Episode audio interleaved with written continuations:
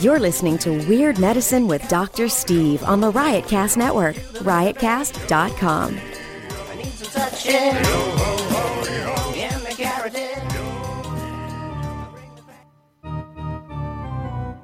I've got diphtheria crushing my esophagus. I've got Ebola virus dripping from my nose. I've got the leprosy of the heart valve, exacerbating my inevitable woes. I want to take my brain out and blast it with the wave, an ultrasonic, echographic, and a pulsating shave. I want a magic pill for my ailments, the health equivalent to Citizen Kane. And if I don't get it now in the tablet, I think I'm doomed and I'll have to go insane. I want a requiem for my disease. So I'm paging Dr. Steve. Dr. Steve. It's Weird Medicine, the first and still only uncensored medical show in the history of broadcast radio, now a podcast. I'm Dr. Steve with my little pal, Dr. Scott, the traditional Chinese medical practitioner who keeps the alternative medicine assholes at bay. Hello, Dr. Scott. Hey, Dr. Steve. And she who will do most anything for a glass of expensive wine, it's Lady Diagnosis. Hey, Dr. Steve. This is a show for people who had never listened to a medical show on the radio or the internet. If you have a question, you're embarrassed to take to your regular medical provider. If you can't find an answer anywhere else, give us a call, 347-766-4323. That's 347. Poohead. If you're listening to us live, the number is 754-227-3647. That's 754-22-Penis. Or 754-Bear-Nip, which is my favorite. Follow us on Twitter at Weird Medicine, Lady Diagnosis, and Dr. Scott WM. And you can follow our intern, 49 Cent, at WM the Intern. Visit our website at WeirdMedicine.com for podcasts, medical news, and stuff you can buy, or go to our merchandise store at cafepress.com/WeirdMedicine. Most importantly, we are not your medical providers. Take everything here with a grain of salt. Don't act on anything you hear on this show without talking it over with your doctor, nurse practitioner, physician assistant, pharmacist, chiropractor, acupuncturist, yoga master, physical therapist, or whatever. All right, very good. Brewmaster. Brewmaster, that's correct. Mm-hmm. I can't drink during this show today because I've got to go back to work after this. Oh. Ugh. Yeah, we lost our weekend person, and everybody else on my team's like, oh, I have kids at home and I can't work weekends. It's like, well, those two things really don't exactly follow. Mm-mm. And I have kids at home, mm-hmm. but I'm going to work it because if I don't do it, it's not going to get done. So the good news is I'm going to take, if I work 2 days on the weekend, I'll take a day off during the week. You know, they make people that you can actually pay, and they will watch your children for you. Yeah, that's crazy, isn't it? Yeah. Well, so you can keep your job. I know. Crazy. Don't get me. I don't want to get off on that because, anyway, maybe certain people might listen to this show. But it's okay. I need some extra time off, and I don't mind working weekends. I did 7 days a week for 7 years when I was starting this program. So, it's just kind of going back to that. And I didn't hate it then. You don't have to work all night, do you? No, God, no. Okay, good. No. And Dr. Scott and I are going to play I decided our band name is Background Noise, spelled N-O-I-Z. Oh, how cute that is.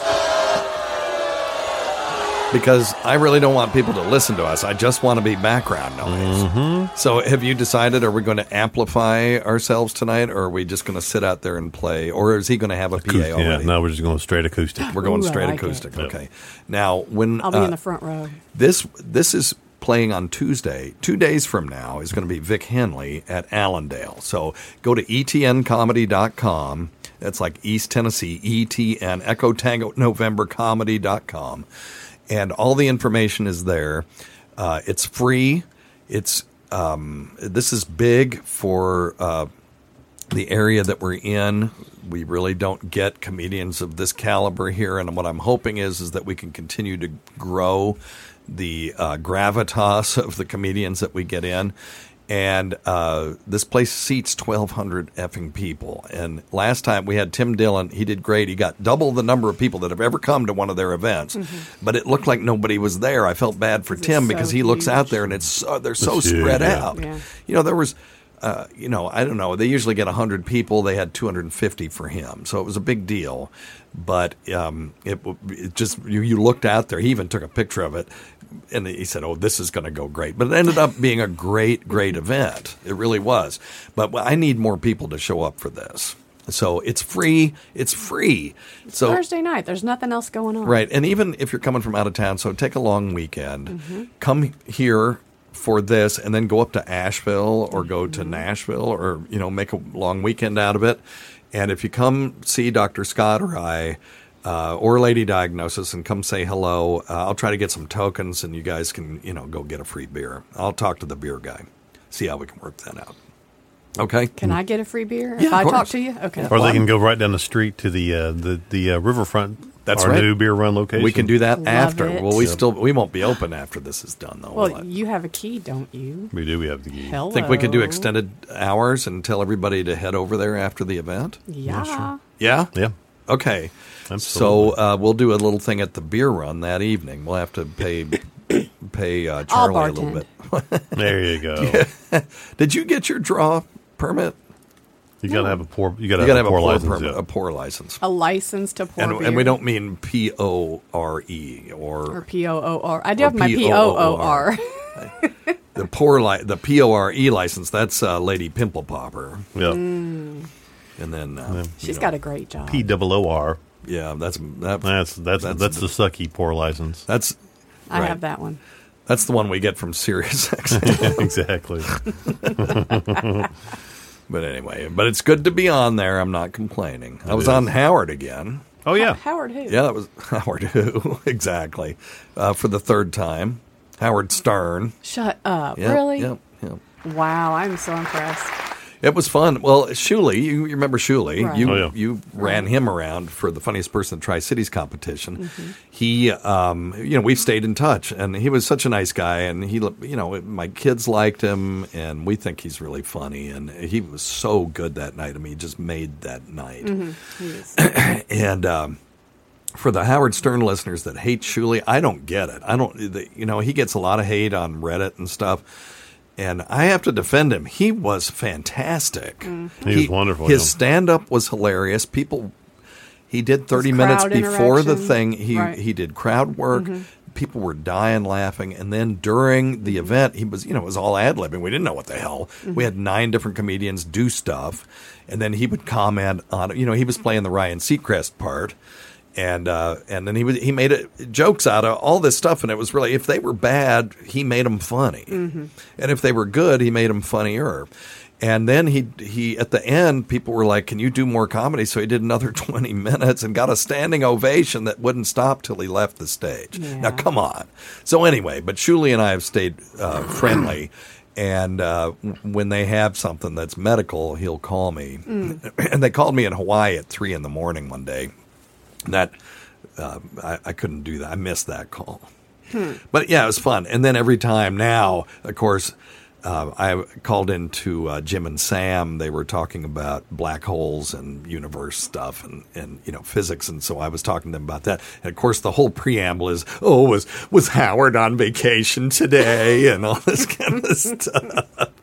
Catching shit. XM103 is still our home, and it always will be.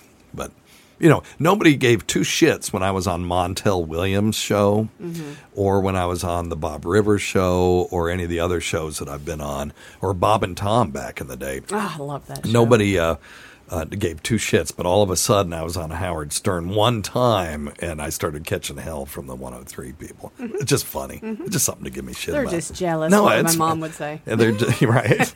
They're just giving me shit. All right. Hey, don't forget to check out Dr. Scott's website at simplyherbals.net. That's simplyherbals.net. And he's really spruced up his website. And the greatest thing on there, GVAC used to love this, the fatigue reprieve. Mm-hmm. And my wife likes the stress less. But my favorite thing is the Simply Herbal Sinus Rinse. I use it every day. It's the greatest stuff in the world. And even my my voice sounds better when I use it on the air. It gives you that cigarette voice. It gets the mucus out of there. So, so I'm not have like a gurgly, yuck. I hate that when I hear that in people, and when I have it myself, I hate it even more. Don't forget, please use stuff.drsteve.com, stuff.drsteve.com. There's all kind. It's just a click-through page. You can just click straight through and go to Amazon, or you can scroll down and see a lot of the different products that we've talked about on this show, including the amino acids and other things that I use to basically cure my peripheral neuropathy when my neurologist said, hey, we ain't got nothing we can do. Well, there was something else you did before you started the supplements. Well, what? Stopped your statin. Ah. Well, yeah, that's true. Because once you stopped it. Well, I did the two at the same time. Yeah. And Dr. Scott is absolutely correct. Yeah. I'll give you that. Wait a minute. Bill? Whoops, what? Give yourself a bill. That is true. So you went from being... I'm trying to sell some fucking snake oil, dude. Yes, I love it. You're telling me, well, that wasn't what it was. Well, I'm supporting you. Kidding. I know. No. I appreciate it. No. So I have a question on the app. I have the Amazon app. Yes, you can't use... Can you direct it? Mm-hmm. So you just have to go through the website? You have to go through the website to use our link, unfortunately. Okay. Anyway, and don't forget tweakedaudio.com, offer code FLUID, that's FLUID, for 33% off. That is a huge discount. You know, Papa John's give you free pizza every 20. I mean, it used to be frequently. Now it's like every 20 pizzas or something. But tweakedaudio.com will give you 33% off every single order you place if you will use the offer code FLUID. And they're a Tennessee-based company, had no idea until a couple of months ago. We got to go out there and see them. I'd love to. We need to do a road trip. We need to go to New York first. Okay, I'm in on that. I have no PTO time, but if I keep working a bunch of weekends, I'll be able to do that. Work every weekend for the rest of the year. And if you want the archives of the show, and why would you? I don't know why you would, but go to premium.drsteve.com for $1.99 a month. You can sign up and have access to everything, including premium content. So, all right. First thing, on our SiriusXM show, we had a guy on, and we took the whole hour and talked to Robert D. Rose, Jr., who is a guy who is a veteran. He was severely injured during training exercise and has severe chronic non-malignant pain.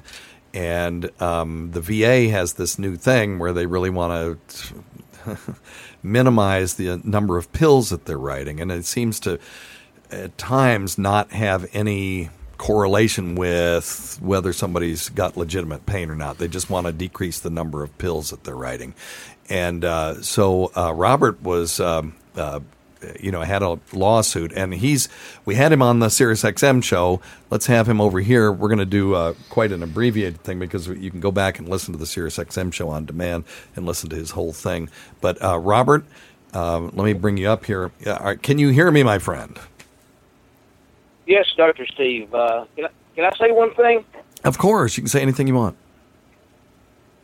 Dr. Steve, I went back and listened to that episode. And other than myself sounding like an idiot, you, sir, were awesome. Oh, well, thank you. Thank you. I don't know why everybody's not listening. Well, there's a couple. I like staying under the radar, to be honest with you. But on this particular topic, I wanted to get that one out there as far and wide as we could, because it's a topic that I know something about, and I'm very interested in seeing a logical resolution to this. Mm-hmm. And let me just give the people a little background on my take on this chronic opioid quote-unquote crisis. There is a crisis in overdoses of opioids, but they're not pharmaceuticals anymore. The number of prescriptions that have been written for pharmaceutical-grade opioids started declining in 2011 or 2010, and it was a precipitous decline. During that same time, the number of opioid deaths increased geometrically. And if you go to my website at drsteve.com, you can scroll down, and I've got an article about it. Scott, you might search for it and see what the title of the article is. And I can put a link up on Twitter. But there's a graph there that is quite stunning. And the reason for it is because doctors got blamed for this, and now doctors are terrified to write anything. They're cutting their patients off, and the number of medications getting on the street has decreased significantly. You know, we've closed down the pill mills that really were doing inappropriate stuff. And it's basically legitimate patients now who are being deprived of their medications because we've kind of taken care of the other problem for the most part. There are still pill mills out there, but they've got bullseyes on them. Now, why are the opioid overdoses increasing and deaths increasing at a geometric rate? Well, because it's fentanyl. It's mostly fentanyl that's driving this. What's fentanyl? Fentanyl is an extremely potent opioid. We dose it in microgram amounts, whereas morphine is dosed in milligram amounts. Gotcha. And it is you can get like 2 million doses out of a pound of this stuff. So it's really easy to smuggle. It's easy to break up, but it isn't so easy to get a consistent dose that's not going to kill people. And so all of a sudden you get a little packet with white powder in it. It doesn't have the microgram amounts printed on it. Mm-hmm. Right? Mm-hmm. And how would you distribute a microgram? That's so small. Well, they'll cut it with other stuff. Oh, okay. Yeah. And you can take a pound of fentanyl and make, like I said, 2 million doses out of it that are a gram each or whatever. Mm-hmm. I don't. Yeah, but anyway, so yeah, hang on just a second, Robert, and then so that's where we are right now. And now Robert's dealing with a system that has a policy that they want to decrease the number of prescriptions that are written. So go ahead, Robert. You have the floor. On those micrograms and stuff that you're talking about, people smuggle the stuff in from China and Mexico, and buy a pill press from eBay or Amazon or whatnot, and they will press it into pills that look like legitimate prescribed medications. And so you purchase a Xanax tablet off the street. You don't know if it's actually a Xanax tablet or one that has been pressed in someone's garage. Wow, that's scary. That's one of the reasons it's so dangerous to purchase these street drugs you're talking about. It's even dangerous to buy them from pharmacies overseas because you can do that. And we had a guy long time ago on the show, it may even been before Dr. Scott was involved in the show, that bought Xanax from what he thought was a Canadian pharmacy. Mm-hmm. But when the stuff showed up, it had the stamp on it from a country called the Seychelles, and that's an island off the coast of Africa. And when they had them analyzed, it was actually an antipsychotic that they had sent them. So it's my pharmacist can make a mistake. You can't even. And that's almost a perfect system. Mm-hmm. My 62 years, I've had one prescription that was wrong.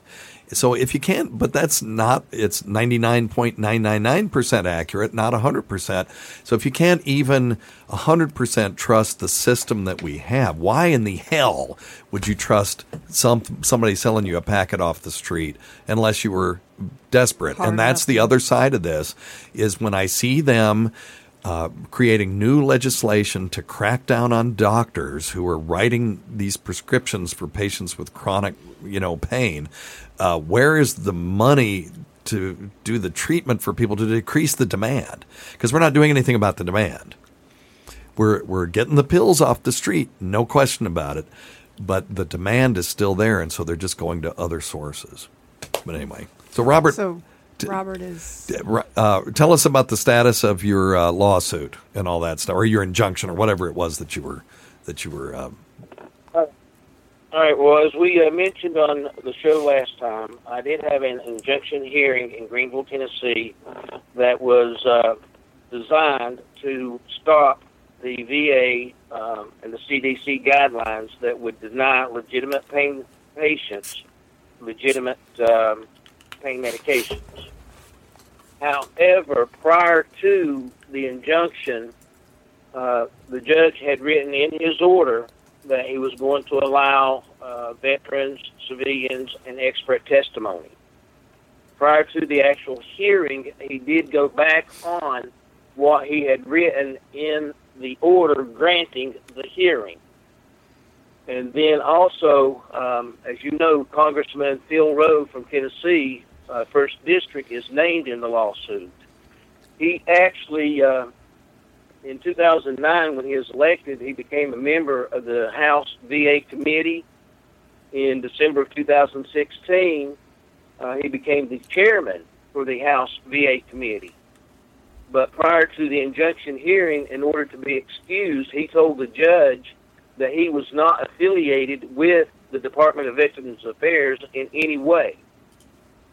So when we did arrive in court there in Greenville on the 17th, it went pretty much as I expected because of the previous phone call, in that, one, Bill Rowe did not show up because the judge excused him for not being affiliated with the VA.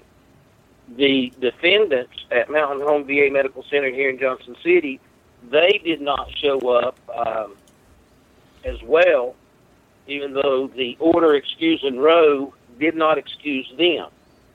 And there's several other little errors that occurred during this hearing that has now allowed me to file a appeal that will take the case completely out of Tennessee.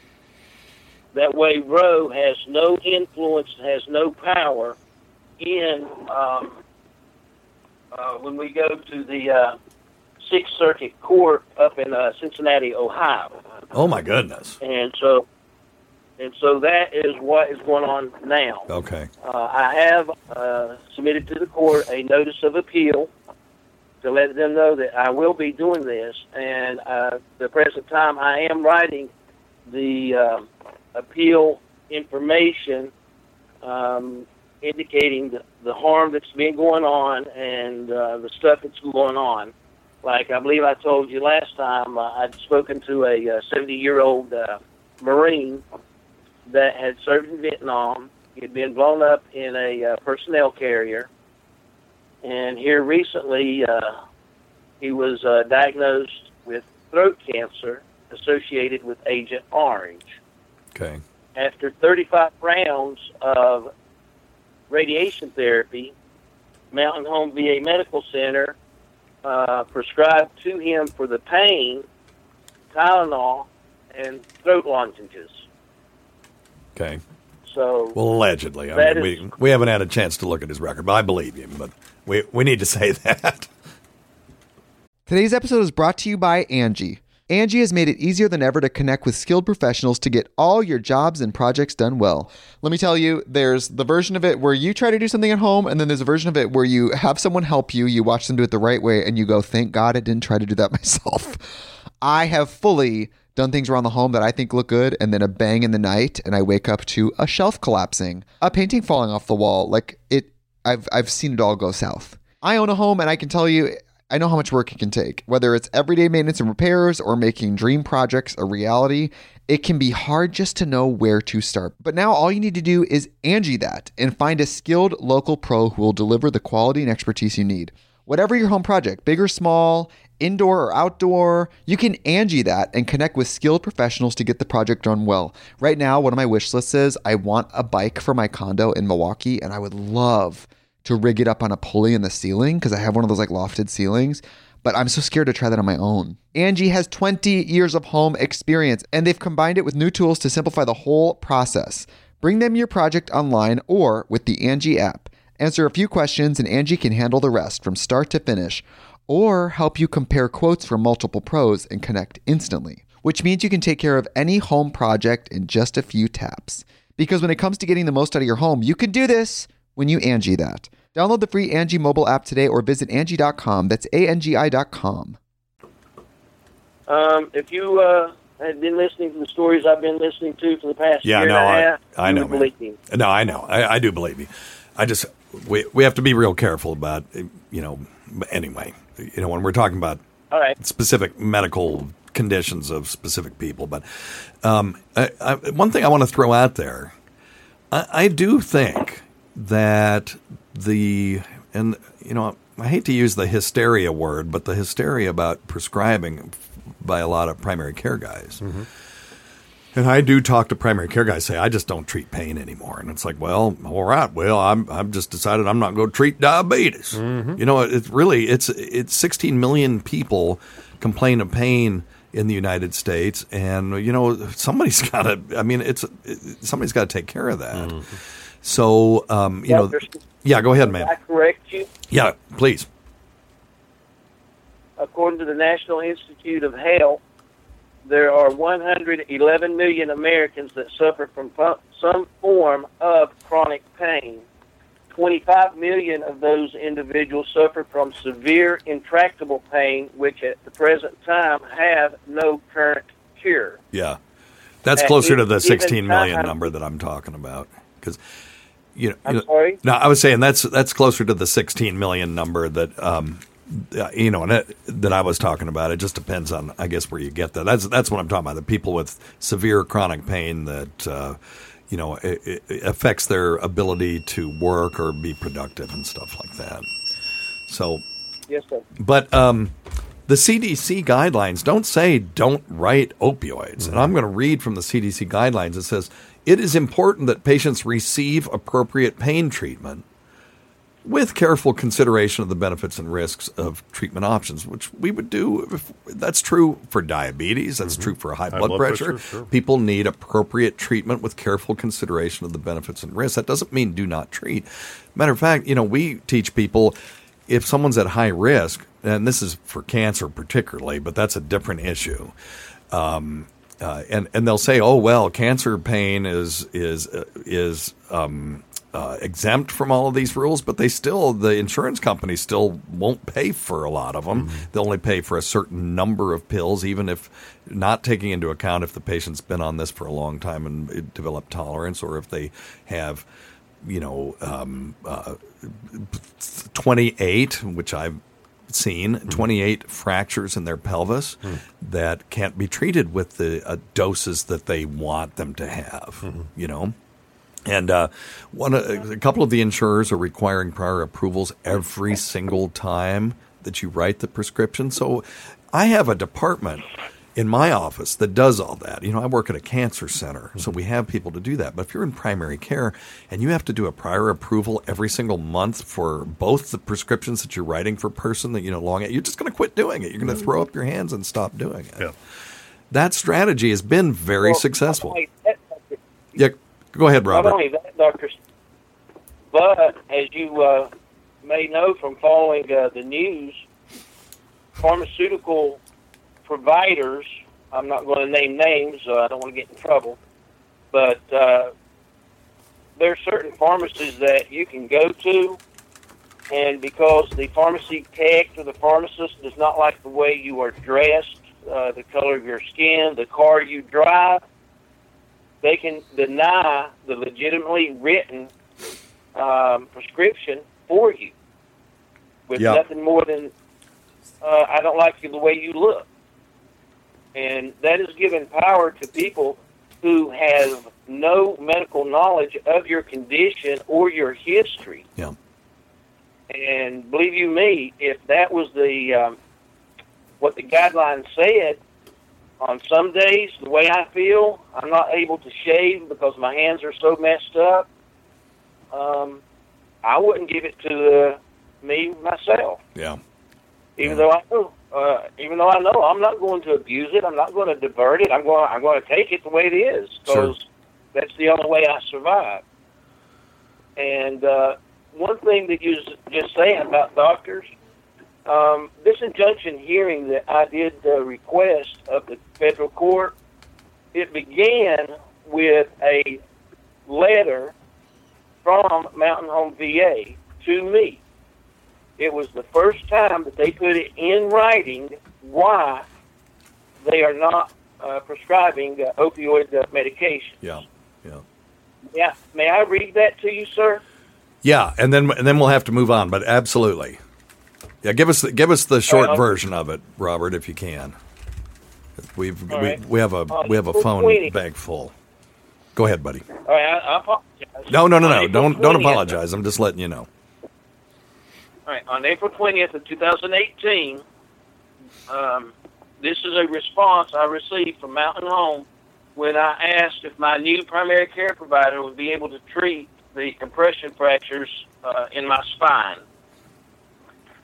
Dr. I'm gonna have to bleep that. Okay, get the time 26:27. We can't use any real names, Robert. Sorry, we can use yours and mine, but not anybody else's without their permission. It's okay. I'll bleep. I don't hide. I know. You can say it, and I'll just bleep it. Okay. Here we go. Dr. Blank. Thank you. Will not, or how about Dr. B, will not be able to prescribe either. He lives under the same rules as all our providers here at the VA. Not our choice to stop narcotic therapy at this point. Due to the VA-wide opioid safety initiative, as previously discussed in detail with the patient. Okay. So it's not the doctor's choice. Right. They are being threatened with disciplinary action or termination if they continue to prescribe. So, to me, it goes back to Hitler's useless people policy in Nazi Germany. Everybody knows the 6 million Jews that were murdered, but there's very little talk of the 5 million others that were murdered under his reign of terror. Hmm. The majority of that 5 million was the elderly and the disabled, because according to Hitler, they were useless. Yeah. Well, they provided nothing. Society. I know, being in your position at this point, I think I can understand how you would feel that the system does not value you because they're not listening to you, and that I understand. And that's something I think the pendulum's going to swing back the other way. I think it's already started, but. We'll be following your case with some very great interest, and I welcome you to call in when it gets closer to the Cincinnati thing and just let us know what's going on. And keep us apprised of what's going on, old buddy, because I feel for you. It's all in God's hands. Well, and in people who care enough to stick their neck out a little bit and try to, get some things done. So we'll be following that very closely, and I really do appreciate you keeping us in the loop. And just take care and keep in touch, okay? Always, Dr. Steve. All right, my friend. Always. All right. And thanks. Take care and God bless. And thank you for your service to your country. We appreciate that more than you know. Yes, sir. All right. Bye. That's tough. That's really tough. So we'll see what happens over the next thing. So he's going to go to Cincinnati and get it out of our jurisdiction, so at least we can talk about it without any fear of having a problem. Mm. Yeah. All right. Well, anyway, I do think that a lot of providers are throwing the baby out with the bathwater. Yes, they are. That's my stand on that. And what the VA's, I have no idea. I don't work in the VA. I don't know anything about it. What I hear about it is what he tells me. Mm-hmm. So, I wouldn't mind at all having a VA doctor in here, particularly one that will, we can mask their voice and they can tell if there is such a person. Well, I can tell you for an absolute fact, they sent letters out to all the veterans who use the VA in Mountain Home, and about 2 years ago that they were discontinuing all narcotics. Oh, okay. For all patients, unless they had, cancer or hospice or something like that. End-stage cancers. Yeah, okay. And the problem is, the one thing that he said that is the most difficult is the definition of legitimate pain. Of course. We don't have a blood test. We do not. And as well as I do, Dr. Steve, we've got people coming in with a hangnail that say, oh, my God, it's a 10 out of 10 pain. And we've got someone else that's hit themselves in the shin with an axe and say, yeah, if you can put a Band-Aid on it. Right. And that's why it's so hard. The knuckleheads out there are the ones that have ruined it for all the legit patients. Yep. There's no question about that. So ultimately, we are looking for non-addictive pain medications that will work. And one thing that we talked about on the SiriusXM show was having a multifaceted approach to chronic pain. Right. That isn't just the Romans lining up in a line and trying to, poke, swords at the guys on the other straight line in front of them. Instead, you try to flank your pain. Just that's how the Romans got defeated. Their enemies learned how to flank them and violate the quote-unquote rules of war. If you use opioids when they're appropriate and not be afraid of it. I'm looking at the CDC guideline. It does not anywhere say don't treat people with opioids. It just says select your patients appropriately and treat them appropriately using the lowest dose that's effective, which is true of any medication. Yep. You don't give somebody twice the blood pressure medicine that they need. Mm-hmm. You give them just enough to get their blood pressure down into the range that you want it and keep it there. Mm-hmm. And you encourage them to do things that would help control their blood pressure. Of course. And that's what I think a lot of the patients that we have in pain medicine, the ones we have the most trouble with are the ones that want to be pain-free. That's right. And pain-free is virtually impossible if you're alive. That paradigm has been thrown out, and everybody. But that's part of counseling people when you first see them. Yep. Is that what we're looking for is an improvement in function and an improvement in quality of life. Yep. And if the only way we can eradicate all pain is either to treat the underlying condition or sedate the person to the point where they're in a coma. And may I say one more thing about the VA and Mountain Home in their defense? I know people over there, both patients and doctors, and I know they are doing some extraordinary stuff over there. They've got brand new classes that any of the veterans who have chronic pain can go to. Involve everything from breathing techniques to yoga, massage therapies, et cetera. I mean, all of this stuff in-house that they do, and it's some really great stuff. We're seeing some great response from that. The problem is that if you've got someone that's withdrawing from opioids, the last thing they want to hear is you telling them about a yoga class. So this has to be started from the beginning if you're going to do all these things. And anyway, our multifaceted approach would include opioids, would include what Dr. Scott does, despite what that asshole on iTunes said. Dr. Scott has a bunch of modalities that are very helpful for chronic pain that are proven in the medical literature. So go F yourself if you start calling him a quack again, because I'm going to say the same shit I said last time. And other non-opioid modalities, including physical therapy, adjuvant medications like Neurontin or tricyclic antidepressants and things like that. All these things have adverse effects too. But treating all of those, you can maybe decrease the amount of medication all the way around if you use multiple modalities. So anyway. So, yeah, here we are talking about chronic pain again, but it's a big deal. It's in the news every day. Yep. And, it's I know people at the VA who are trying to do the absolute best that they can possibly do, both patients and doctors. And but I absolutely understand people like Robert having the frustration that they have too. So we have to be able to address that and come up with a solution that's acceptable. But anyway, all right. So let's move on. We've got everybody else has been on hold for 32 minutes. Area code 267. 267, you are on Weird Medicine. Sorry for the wait.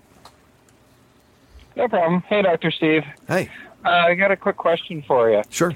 So I just had my daughter was just born about 9 days ago. Okay, congratulations. And, thank you. When they were doing the... thanks. Yeah, go ahead. Sorry. So, what's that? I didn't mean for the studio audience to throw you off like that. Oh, no problem. So, when they were doing the initial exam, they said that they felt like a click in her right hip, and then they've been checking it periodically, like every time they do her assessments and everything. Yep. And it's like every other time, maybe every third time they feel it. Okay.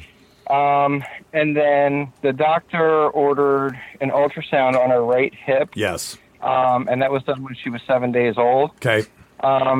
The guy, it was actually done by a doctor. They said that it couldn't be done by a technician. It had to be a doctor that did it because she was so young.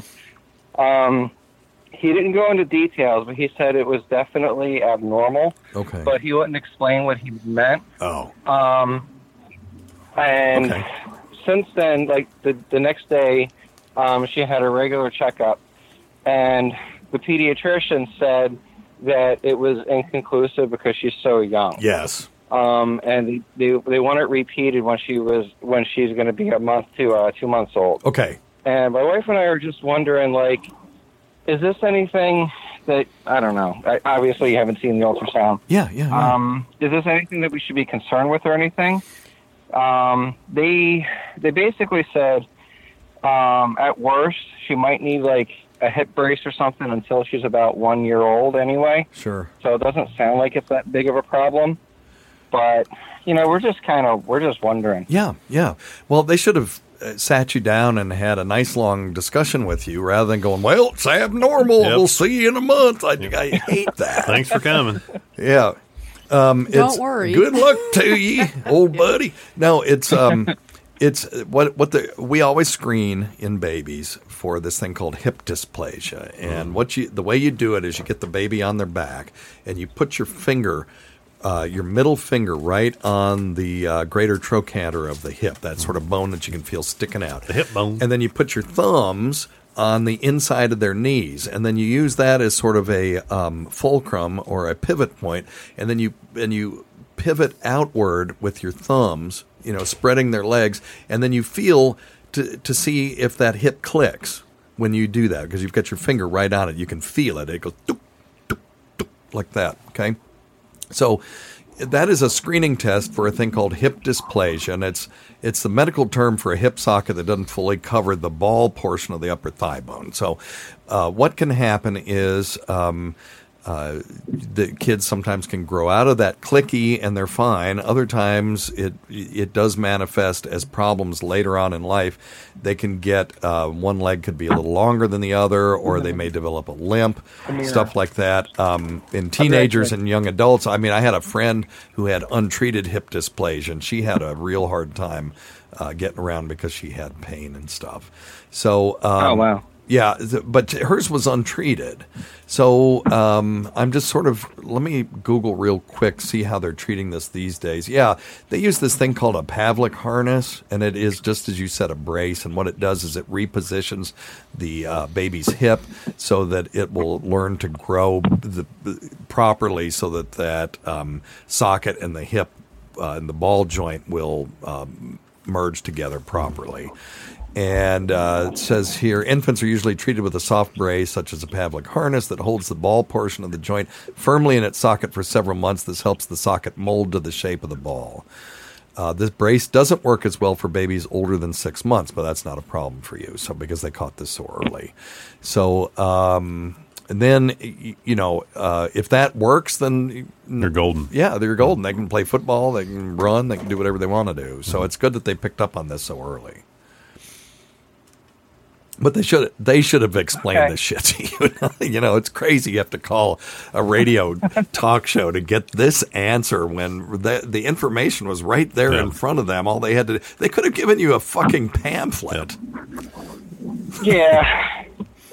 I mean, I probably could have Googled it too, but I mean, I don't want to. Not your job, bro. You look up the wrong thing and you fucking freak out. Yeah, it's not your job. But Google infant hip dysplasia, and that you'll have all the information you need.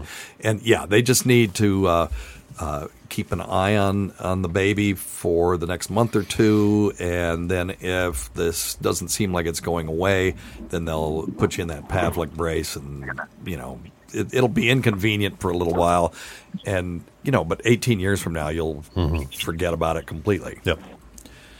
All right. Okay. The other thing, let me ask you this. Well, is this your first baby? No, this is number two. Oh, okay. Well, I was going to say you could go to drsteve.com and in the upper right-hand corner, click on my wife's one-page baby manual that she wrote. And it is it's a wonderful way to get that kid sleeping all night, which is the thing that's everyone's goal in the early days of having a baby. So, but anyway. Yeah, we've actually been using that because I had a conversation with you when our first one was born. So yeah. Oh, okay, cool. It's a great guy. And the other thing that we like, Tacey and I give everyone who's having a baby are the sleep sacks from babyinabag.com, and they're wearable. Okay. They're wearable blankets. We kept our kids in them. They've got a bunch of different sizes, from the 3-month to a year size to toddler size. And as long as our kids were in the crib, they had a sleep sack on until they were, 2.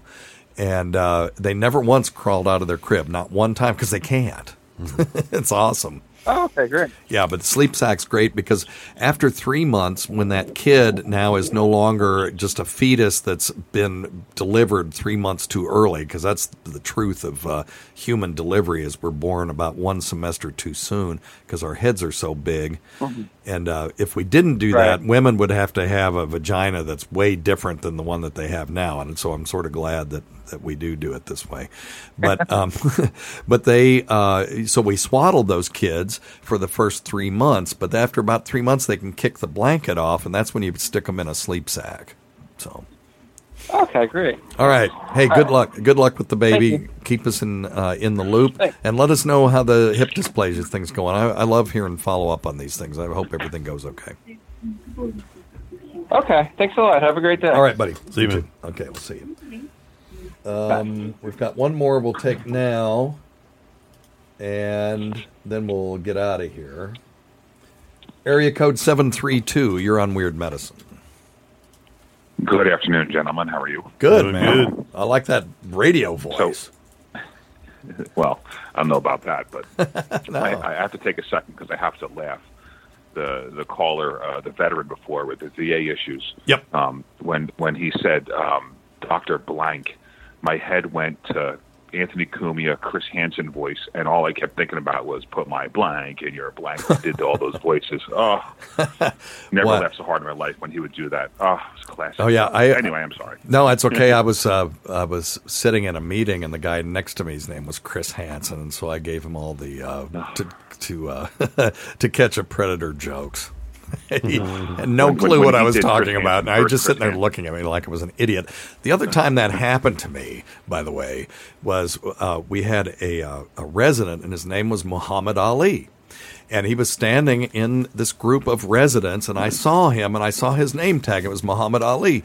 And I started going, the greatest resident of all times, of all times. And he just looked at me with this goofy smile, and he went, well, thank you very much, sir. He had no clue what the hell I was talking about. Oh, he had to have heard something about that. No, well, he didn't know that reference. Oh, okay. I mean, that was 40 years ago. Oh, okay. But anyway, so yeah, I heard it made me feel old and stupid. I'm just, why?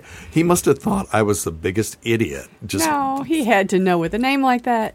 I don't think he did. I don't think he'd been in the country that long. And although Muhammad Ali is one of the most famous people in the world, I just, there was no recognition in his eyes whatsoever. That's so funny. But anyway, all right. Well, anyway, what you got, man?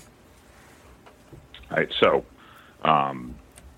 kidney stones. Yes. And I'm not concerned about the treatment thereof because it's pretty much a pretty standard form. Either you pee them out or they go get them in some form. Right. I get the understanding of that.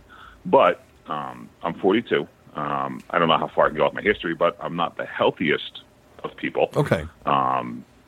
In the last 16 months, I have made myself healthier in weight loss and exercise and all this other stuff. Excellent. But I've never had kidney stones before.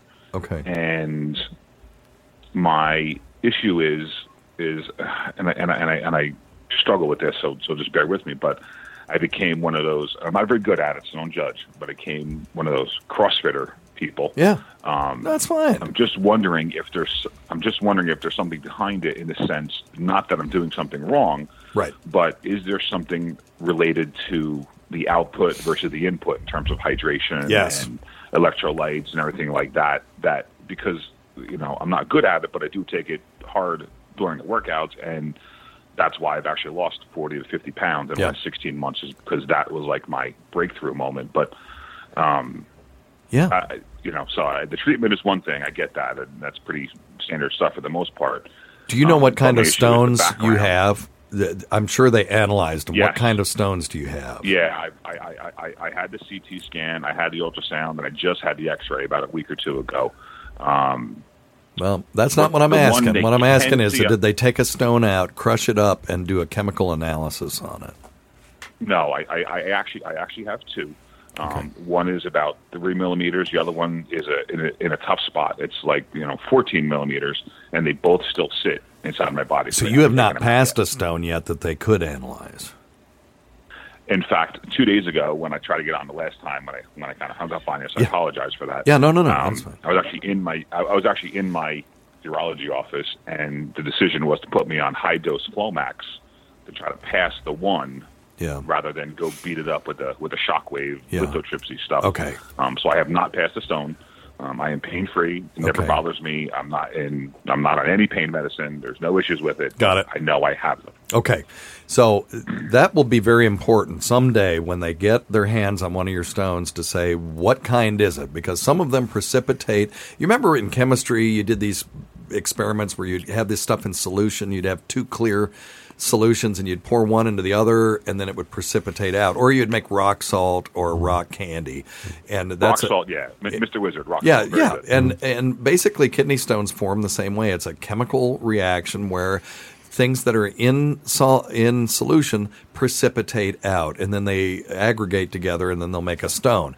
And you can have calcium stones, you can have struvite stones, uric acid stones, and these other things called cystine stones. Sometimes you can have, a combination of calcium and, say, uric acid, things like that. So knowing what it is will help you to avoid it in the future. For example, uric acid stones, we can give people potassium citrate, and they will never have another stone. Mm. People with calcium stones or oxalate stones can avoid certain things in their diet. But for now, what's interesting you is what are your risk factors that we can put our finger on right now? One of those is dehydration. So not drinking enough water increases your risk of kidney stones because the urine is more concentrated. If it's more concentrated and there are solutes precipitating out of solution, they're going to precipitate out when the urine is more concentrated. Mm-hmm. So that's one thing. But the thing that I'm wondering in your case, since you've lost all this weight, is your diet. So eating diets that are high in protein may increase the risk of some types of kidney stones, particularly true if you have a high sodium diet, if you use a lot of salt in your food. And so that's pretty interesting. You wouldn't think that sodium would do it because it's not sodium that's precipitating out, but it causes calcium to precipitate out. People who are obese, and other medical conditions that you probably don't have, like renal tubular acidosis and stuff like that, can increase kidney stone production. But I'm going to guess in your case it's your diet and the dehydration during your workouts. Yeah. So you just got to hydrate better during your workouts and see if you can prevent this. And then once they get their hands on one, call back and let us know what kind of stone it is. Sure. And then we can sort of, they'll give you a diet, but we can kind of walk people through how you, determine the proper way to prevent a kidney stone from reforming. And it's not all stones are the same. It just kind of sucks, though. Mm-hmm. Yeah, it sucks. Yeah, it sucks really bad. I was going to say, it just kind of sucked that I'm finally turning the corner. Yeah, now you got this. I dare use the word healthy. I don't want to do that. But now I got this. It's not a setback, but I got this complication. Sure. I got to go get fixed. And, at one point, I do have to get the one out. The lithotrips are going to beat me up with it, and I'm going to be down for a week or so. But, it just feels like it's a kick in the butt. You drop the weight. I didn't say it, but, I have type 2 diabetes. My A1C is down like 5.8. There you go. Good. Congratulations. Blood pressure is down below. Blood pressure is, barely on medicine at this point. All this other good stuff. And then I get the stupid kidney stones. Yeah. Well, you know what? If I told you you could decrease your risk of heart attack and stroke by cutting your risk in half, but the downside would be you'd have to have two kidney stones that we'd have to do something about. You probably would have taken that choice. Mm-hmm. Probably would have, for sure. And you did that. That's exactly what you did by doing what you did with your diabetes and your blood pressure. So, and it may even be more than half. You ought to go, it'd be fun for you to do, is go to just Google Framingham cardiac risk calculator and put your numbers in before and put them in now and look at the difference. And then, let me know what you get, because I bet it was like 10% before and it's down to 4% now. So it's really a 60% decrease, you know? And it was Framingham, like F-R-A-M, like Framingham. Like Framingham, Mass. Okay, gotcha. Yeah. All right, old buddy. Okay. Hey, congratulations on the weight loss. Sorry about the kidney stones, and let us know how it goes. All right, buddy. Take care. Better than I've been in a while. So. Oh, good. Well, keep it up. I just hung up on him. Yeah. Sorry. All right. Thanks always go to Dr. Scott, Lady Diagnosis, and Tacey's here. You going to sit in for the next show? The Tacey will be here next show. Can't forget Rob Sprance, Bob Kelly, Greg Hughes, Anthony Cumia, Jim Norton, Travis Teft, Eric Nagel, Roland Campos, Sam Roberts, Pat Duffy, Dennis Falcone, Ron Bennington, and Fez Watley. And let's throw old Paul Ofcharsky in there, too, and Dandy Don Wickland, whose early support of this show never gone unappreciated. Listen to our SiriusXM show on the Faction Talk channel, SiriusXM channel 103, Saturdays at 8 p.m. Eastern, Sunday at 5 p.m. Eastern, on demand, and other times at Don Wickland's pleasure. Many thanks go to our listeners whose voicemails and topic ideas make this job very easy. And go to our website at drsteve.com for schedules and podcasts and other crap. Until next time, check your stupid nuts for lumps. Quit smoking, get off your asses, and get some exercise. We'll see you in 1 week for the next edition of Weird Medicine. That's perfect timing. I just got perfect. Published. All right.